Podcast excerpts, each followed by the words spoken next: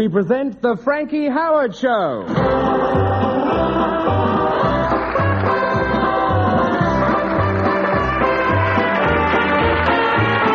With June Whitfield and Ray Fell.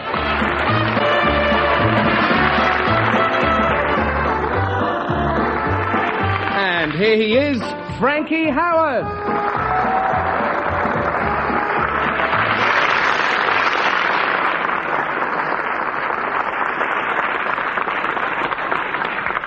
Hello, ladies and gentlemen. Goodbye, ladies and gentlemen.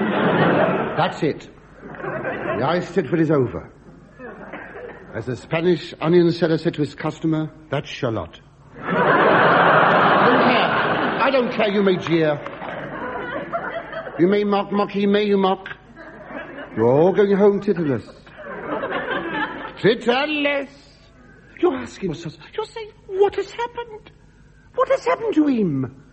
To our Francis, what has happened to him? I'll tell you what's happened to him. I'm on strike. And Francis is downed whimsicals. I'm not going to do it. Sit there all night. I'm not telling any jokes, sorry, no jokes at all. No, I won't.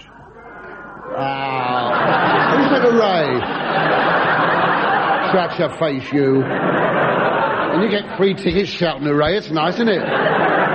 I'm even getting paid off at a charity show. No, I'm sorry, I won't. I'm not telling any jokes at all tonight, I won't. I'm not even going to tell you the one about the two rabbits who got married and went on their honeymoon. I'm not going to do it. Nor am I going to tell you the one about the two porcupines that got married had to make love very carefully. I'm not going to tell you about that. Even if it is old, I'm not going to tell you. I'm not even going to tell you the one about the air hostess, who every time the plane touched down did a landing strip. I'm not going to tell you that. If you think I'm going to tell you the one about the man who had amnesia, you can forget it. Forget it. Amnesia. Sorry, I haven't got time to explain the jokes. I'm not going to tell, I'm sorry. No, listen, ladies and gentlemen, I want to apologise for any inconvenience caused by my stoppage. You see things I don't mean, but you see, no. Nor do the writers, may I say, see it either, but... You see, I've got to go on strike. I'm going on strike for more pay, because I'm short of the readies. The readies. It's this inflation, isn't it? Inflation. Every time I make ends meet, the government comes along and removes the ends. I blame inflation. I saw a notice in the BBC canteen, this notice. It said, eat like a horse for £1. It's ridiculous, getting down on all fours. Eating hay from a trough for £1. It's only worth 75 pence. I'm not going to do it. No pay. I think my request's quite reasonable. I said to the BBC, I said, now look, mate. I said, if my maid gets £2 an hour. They said, all right, now your show lasts half an hour, you could have £1. So, I said, no, I want a productivity deal. Well, I'm not the only one. Everyone's at it. Taxi drivers demanding to be paid by the accident. Astronauts flying to the moon, wanting to be paid by the mile. It's not right. I got a million of them. So. Don't worry, you won't get them. Don't worry. So that's it, ladies and gentlemen, tonight. No jokes, no whimsies. There is no show tonight. Oh, excuse me. Hello. Howerd here. It's the producer, David Hatch. All right, I'll accept the charge. I'm not going to crawl, don't worry. Hello, sir. Yes, sir. Oh, nice, sir. Yeah. Oh, that's better. Oh, in that case, I agree. On with the show. Ladies and gentlemen, you have just witnessed a historic moment. The BBC have agreed to double my fee instead of £5 a week. They'll give me £5 a fortnight. Oh, no. Oh, God, I've done it now. I've agreed. Ladies and gentlemen, on with the show. There's no need to leave. I said, there's no need to leave. Sit down. All right, now, ladies and gentlemen, this week's show, ladies and gentlemen, tells of the time when I was foreman of a jury at the local assizes. I was amazed. The judge was a woman judge, Mrs. Justice Whitfield.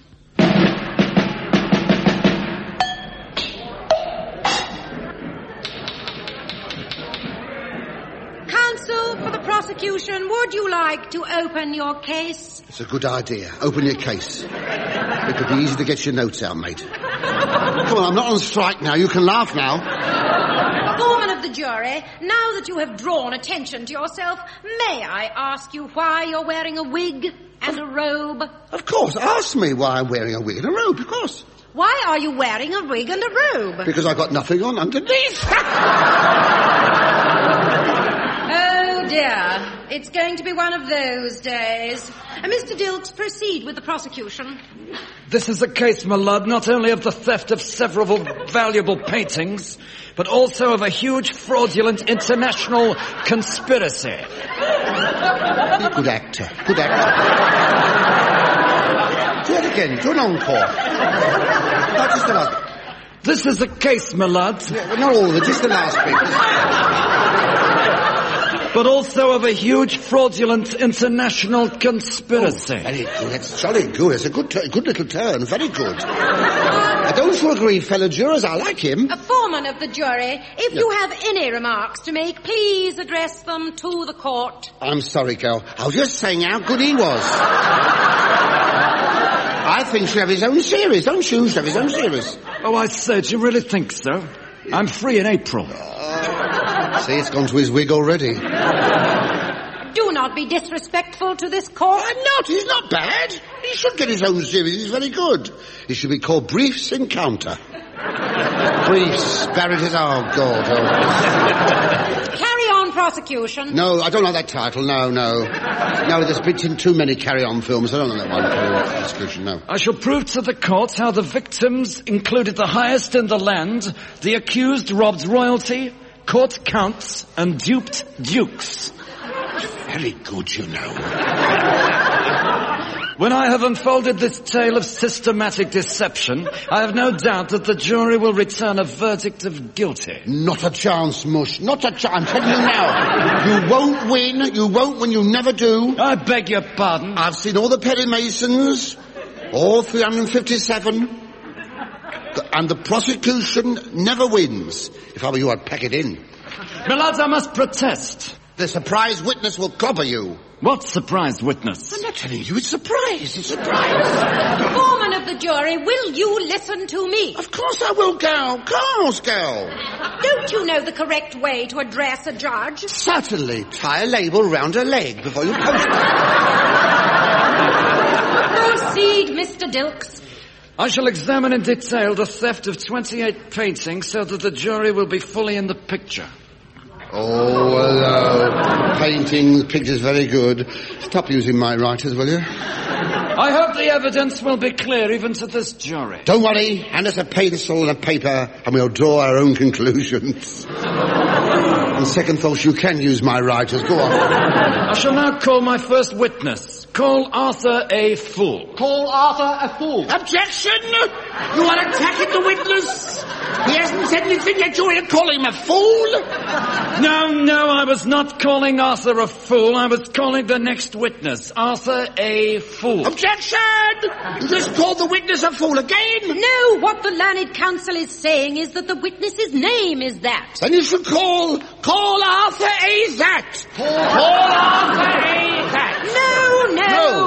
His name is not that. All right, then call Arthur a not that.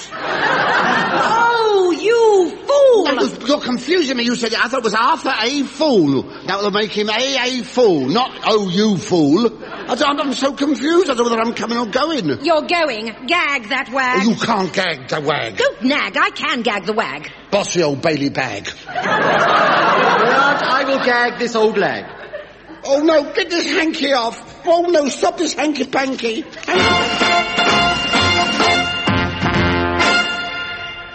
Be upstanding in court, second day.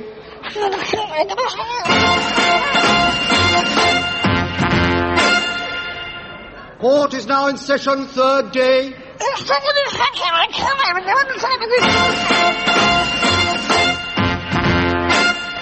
We have all listened very carefully to this case for 4 days. I will now ask you to ungag that wag.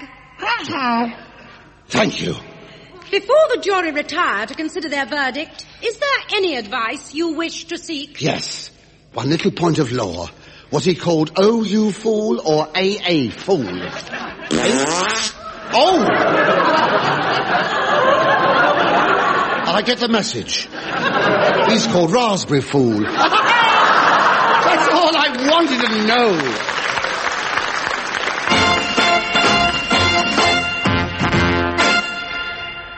know. The jury retired. It's not easy, you know, serving on a jury. And almost as soon as we left the courtroom, we came upon our first problem. We didn't know where the jury room was. Oh, look at those three. No, five. Oh, get up there. Wrong room. That's the jury on the dirty books case. Let's try this one. Oh, look at those three. Oh. No, it's five. Oh, get up there. Is that another dirty book trial? No, that's the judge's chambers. Now, let's try this door.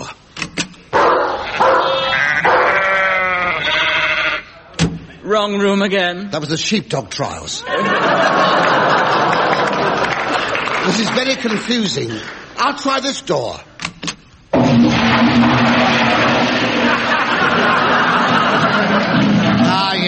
This is the room.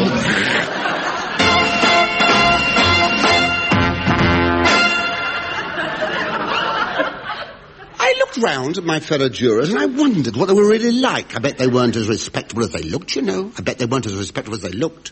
People aren't, you know. They are not respectable as they looked. I tell you how I know. I'll tell you. You ask, I'll tell you. I once conducted... Never mind, it's too late to ask now. I once conducted a survey for a newspaper, into what turns people on. Turns people on. And I went to every house in our street and I said, "Hello, I'm Francis Howerd, star of Stage Street and... an advertising hoarding." And I said, "I'm conducting a poll into what turns you on. I call it the canter poll. Wasn't as fast as a gallop. Now listen, I'd started with Mrs. Lovehampton. Mrs. Lovehampton, she can't help her name. At number 22, I said, 'What turns you on?' Do you know what she said? 'You. You big beast.' Well, it's understandable. I said, 'I'd also like to ask her husband a few questions, you see.' She said he was away. I said, 'When will he be back?' She said, 6 months. I said, 'Oh, well, I'll come in and wait.' Then I went to Mrs. Lovett. And she did. Don't laugh. Poor soul, poor soul. Mrs. Lovett at number 36. I said, 'What turns you on, dear?' She said, 'Hairy legs.' She did. Bold as brass, hairy legs. So I was taking my trousers down and... Mr. Lovett came in. I said, 'Sir,' I said, 'what turns you on?' He said, 'Hairy legs.' So I pulled my trousers back up again. I'm no fool. Here, number 42, you'd have died. 42, you would have died. The man at number 42, I said, 'What's your name?' He said, 'Scratchit.' I said, 'I will if you tell me where it itches.' I can be with you when I'm roused. I said, 'Tell me, Mr. Scratchit, what is your favourite part of the body?' He didn't hesitate. He came straight out with it. I've never seen a left kneecap like it. Isn't this whimsical? Oh, please yourselves. Meanwhile, back in the jury room, we debated the guilt of the man in the dock. His future hung upon our verdict. Naturally, we went about the task very carefully.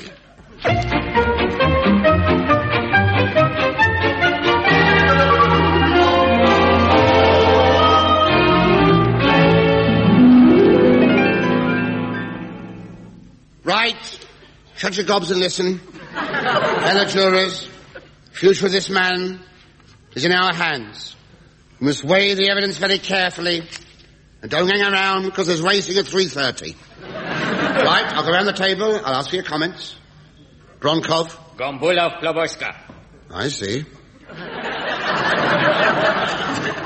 Spongy say, spongy say. See, see. Isn't it marvellous at the United Nations? Is there anyone here in this jury who speaks English? I do there, Wack. Well, it's near enough. Oh, now, right, what do you think then, Mush? What do you think? Well, I reckon he's guilty, Wack. I mean, any fella with a flash suit like that, he's bound to be guilty as hell. That's nice, isn't it? That is your example of British justice to the world, is it? They present all their arguments in great detail, and all you can say after 4 days is guilty because he's wearing a flash suit. Well, what do you think then, Smarty Pants? Oh, no, he's guilty. Obviously he's guilty, but not because of a flash suit. Guilty because of his horn rimmed glasses. Right, come on, let's get on with it, all right? Let's all put our verdicts in the hat. Now, right. There's mine. Hulianska! Thank you, thank you. I shall now read the verdict. Got 11 guilty, 2 pints of milk and half a pound of oats. Hey, come off us. Hey, what's the judge going to say if we sentence him to 2.5 pints of milk and half a pound of oats? He'll make him do porridge. I'm sorry about that. That was my... Oh, no, it's... Sorry, that was my shopping list. Ah, presto, presto. Prelonsky. Yes, well, we heard that before. Well, it means, roughly translated into English, like, get your finger out. Now, what's your verdict? Guilty. Right, that's it then. We all say he's guilty. Right. We have brought to book a man who, like far too many people in this day and age, are only out for themselves. Always on the fiddle. Now, there's one other item, our expenses. Now, I'm claiming 100 quid a day for saying I came from Iceland. Sick relatives, you see. And I live in Perth, Western Australia. I caught a bus from Shepherd's Bush. Bleeding foreign crook. I bet he walked. Bet he walked. We made our way back to the courtroom. Oh, damn and blast and hell. Well, that was the commissioner for oaths. Let me a minute. Let's go. I'll try this one. Nana, nana, nana, nana, nana. This is the place. I can hear a murmur running round the court.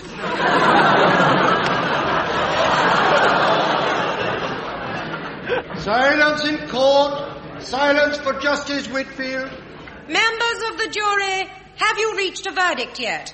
Yes, my lady, my lad. I, Francis Howerd, being the returning officer, duly elected, foreman of this jury, to declare that the verdict of the said jury is as follows. The accused is 4 pounds of sprouts. For God's sake, try and get some sugar. What did you say? I can't send a man to jail for 10 years because you've forgotten to get some sugar. Oh, that was my shopping list, my lad. I'm sorry, the shopping list. We find him guilty and Lester Piggott. Lester Piggott? Yes, we like to add a rider.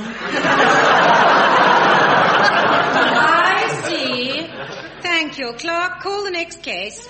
Regina versus Francis Howerd. What? Fraudulent claims with his expenses. This is an outrage. Oh, there's no justice. There's no justice. I was remanded on bail. And I went and I saw a lawyer.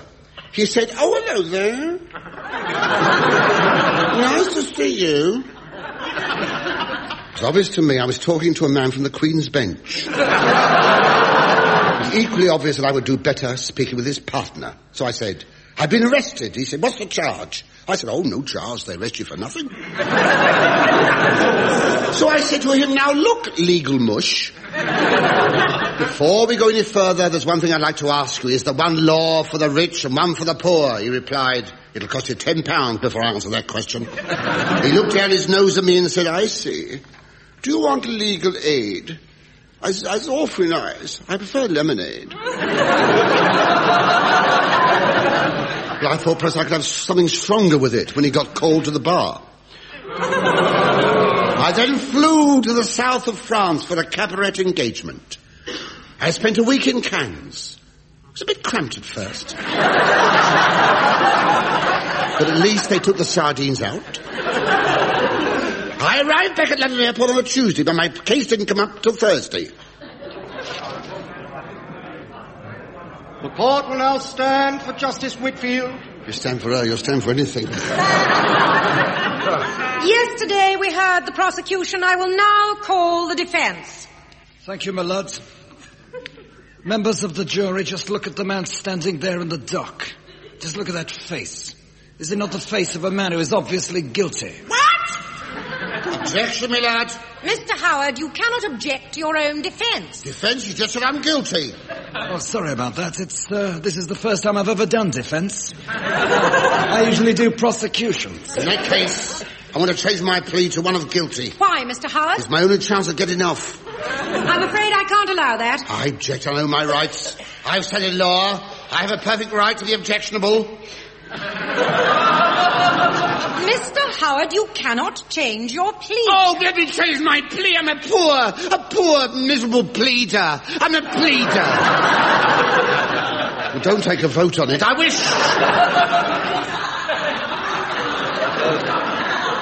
wish to change... to change it to one of guilty but insane. You are not insane. I know, but my defence is thinks. He thinks. The judge is a woman. We'll use the famous Howerd charm. We'll melt this legal iceberg. Me lad. Me lovely lad. Me beautiful, lovely laddie what is. I love you, me lovely me lad. Oh, don't be so ridiculous. Oh, pity, me lad. I've been a fool. Forgive me, oh, me lad. Oh, do get up off your knees. I can't see you over the top of the witness box. Yeah, I beg your pardon. Oh, me lad, there's only one way out of this mess. I wish to defend myself. Very well, but do get on with it. I shall now start cross-examining myself. Is your name Francis Howerd? Yes, it is. Of no fixed abode, BBC London. That's correct. Did you figure your expenses? No, I did not. I am a little confused. Are you? Yes, I am. When you're talking, I do not know who is the defence and who is the accused. In that case, I'll use a different voice for the defence counsel, see? Thank you.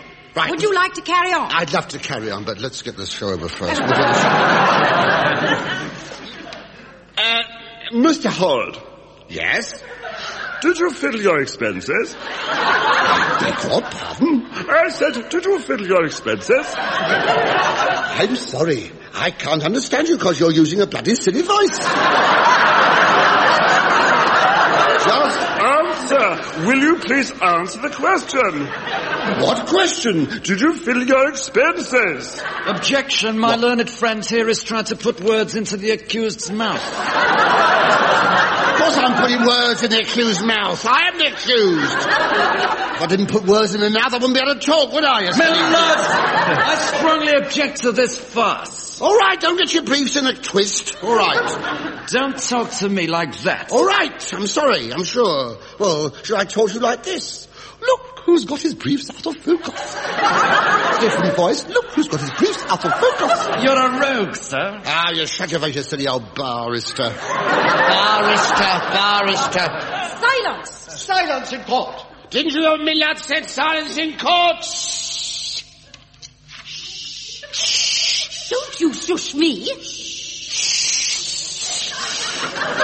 There's a gas leak in the court, isn't there? Silence in court. Clerk of the court, shut up. Accused, shut up. Prosecutor, shut up. Millard, shut up. Everyone, shut up. Thank. Oh, shut up. Hello? Francis Howerd Show? Will you all kindly shut up? There is a head of BBC Radio trying to get some sleep here. I can't stand any more of this. I'm going to drop the case on condition you never bother us again. Now, is that understood? Perfectly. There's just one thing. Can I have costs? Because I've had to fly in from Rio de Janeiro. And I've had 82 witnesses staying at the Hilton. And... all right. Goodbye. Please yourselves. Bye-bye.